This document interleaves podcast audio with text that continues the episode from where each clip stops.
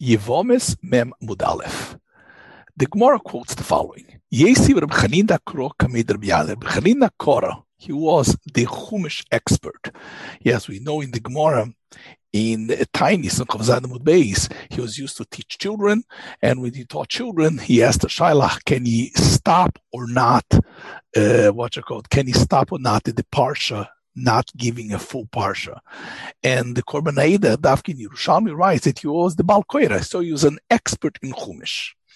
And what happens? Yesiv Rabbi Chanina Kora, this Rabbi Chanina Kora, the expert in Chumash, he sat in front of Rabbi Yanai. And he sat and he said, Halacha Rabbi Yehuda. The follows Rabbi Yehuda, legabe the halacha of the Yevavim's Yerusha. Amarlei, so Rabbi Yanai told him, Pu kari kari chalivro recite your your your your verses, your psukim outside. Ein halacha because halacha is Rabbi Yehuda. Now it's interesting. First of all, here ready the Achronim ready note very carefully. Right here is puk kro puk keri kari chalivro. Go and recite the, the psukim outside. Usually to Atana you say puk tani libro. So you're saying you should read the psukim outside okay, interesting that the, the, the whole story focuses on the fact that he was an expert on Chumash. But interestingly enough, there is Rabbi Chanina Kara is brought in the Bavli basically four times. One time is that he says that how they told him how to divide the psukim, which is basically his job, right?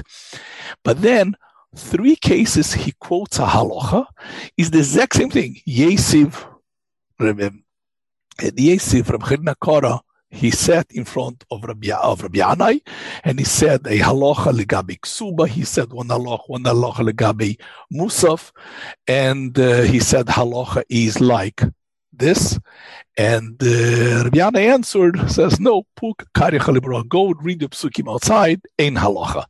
And it's interesting that the only three times he brought is the exact same story, so it's one possibility that all happened at the same time. He was sitting with Rabbi Yanai, and he mentioned the three halachas, and on all of them, Rabbi Yanai did not agree and said you should read the psukim outside, even though he would not read psukim. Another possibility, I think, is the following: Rabbi Yanai conveyed halachas. Uh, I'm sorry, not Rabbi Yanai, but Rabbi Chanina Korah conveyed halachas. But Rabbi Chanina Korah's expertise was in the Chumash. And what Rabbi Yanai told him is your expertise in the Chumash, that you have to know very carefully the psukim, not to change, to, to have a very verbatim reading. In halacha, that doesn't work. In halacha, when you transmit halacha, you have to have a lot more nuance to understand exactly what the situation is, what the people are arguing, exactly where it goes. There is more balance. So your expertise in being a teacher of Chumash precludes you from really conveying the halacha. So therefore, it was a model. Rabbi Yanai told him, "Ein halacha, pum you should go ahead and say psukim outside. You should really teach outside, not quote halachas. That's not your expertise. So the Gemara is using the same model to all the halachas that Chanina Kora transmitted. You assume that the same issue that Rabbi Yana had in one of them applies to the three. So the Bavli is applying the same model to Rabbi Chanina Kora's transmission. And therefore, any halach which doesn't relate to his expertise he's not trusted. The only time he's trusted is something which is relates to him, like the Gemara of Zayin. And that's a model that we're going to see throughout the Bavli. That appears to be the, the same story repeated again and again and again, which does make sense. But Rabbi uh, uh, Isaac Chover, or uh, I'm sorry, Rabbi Isaac Halevi, the already says that the Gemara applies the methodology and the system to various other situations because the Gemara assumes that the same will apply in various instances, even though it only happened once. If this is the case, it makes sense the next story, the Gemara. The Gemara then says, Itana Itana Kamid Rav Nachman. There was an incident that the Tana, who recites the Braitot, we're going to see who he is, that he went in front of Nachman and he said the opposite, Ein halacha Yehuda. So Omar Leis, Rav Nachman answers the Tana, Ela Keman, so if not Rabbi Yehuda, who is the halacha like?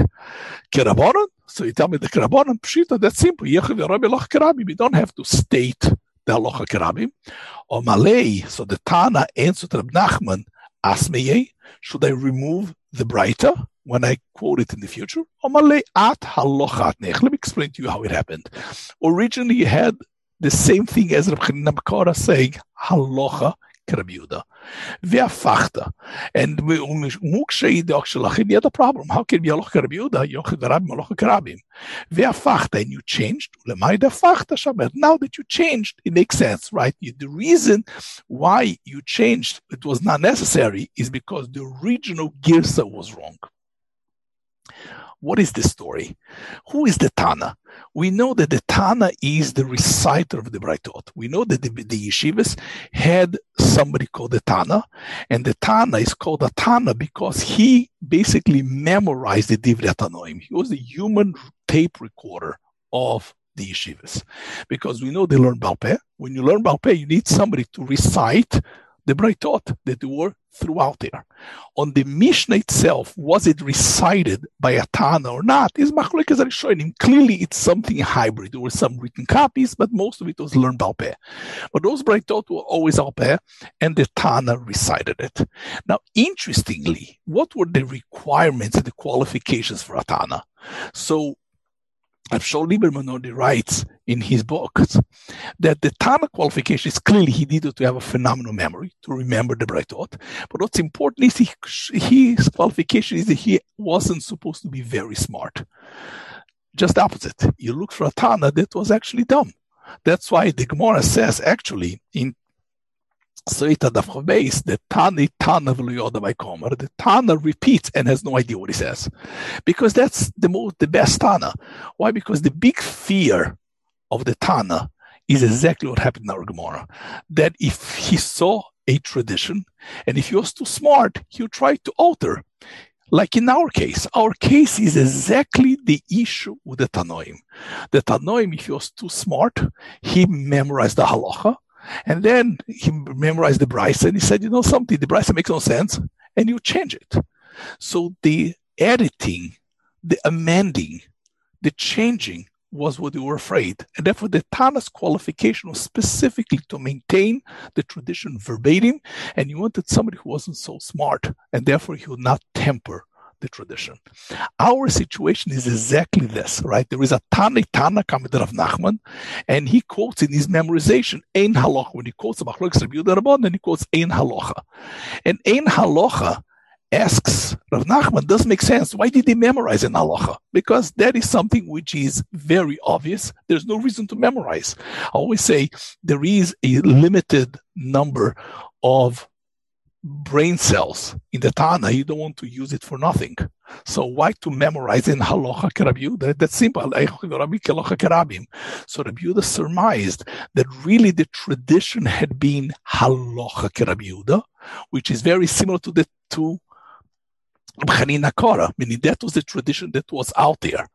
And that tradition was by mistake, was memorized verbatim. But at that time, the Tana, for some reason, doesn't have to be this specific Tana because it's this specific Tana, how did he forget? Even though the Rashash does say that this Tana was the Tana who was smart, quote unquote, and decided to temper the tradition from halacha to ein halacha, but perhaps throughout the system, somebody out there changed and said, okay, halacha krabuda makes no sense, and therefore he said ein halacha krabuda. He did exactly what the Tanoim are not supposed to do. But in this case, Rav Nachman said, the fact that you remember that you memorized halacha tells me that this is not the original text. But anyway, it was right because it was a mistake of the transmission. Therefore, you don't have to erase from your from the nusach that you are actually transmitting because this at the end is right. So here is very interesting. Rabbi Hanina Kara remembered verbatim and he's not supposed to because the Amoroim are supposed to understand, to have nuance, and that's why Rabbi Yana tells Rabbi Nakora, you should be teaching Chumash, not transmitting halachas. But the Tana is exactly the opposite. Here is a Tana which is the opposite complete opposite of Rabbeinu Korah, that he was supposed to memorize verbatim, but this is a case where the Tana tempered the tradition, but Rav Nachman was very careful and he realized that if the recitation of the text included part of text that was unnecessary, that was using memory for nothing, it must be that this is really a tempering of the original text, but in the end it was right. So I think that these two stories of Rabbi Yanai, of Rabbi Hanina Korah, and the Tan of Rav Nachman teach us a lot about the transmission of the Bavli during the great time that it was oral. We know that the Bavli was oral for hundreds of years, meaning as we will go through in our future Shurim, the, the, the earliest, earliest writings of the Bavli is probably the end of the 8th century. But the Bavli continued being learned orally up to the 11th century, up to the time of the Rishonim, when the Bavli moved away from Bovel into Tunisia and Europe. And therefore, the system of how to memorize who to carry the traditions was very important. Amoraim were supposed to be people with understanding to be able to give the nuance of the psak. The Tana was exactly the opposite. It was supposed to have no nuance, no judgments, just a verbatim transmission.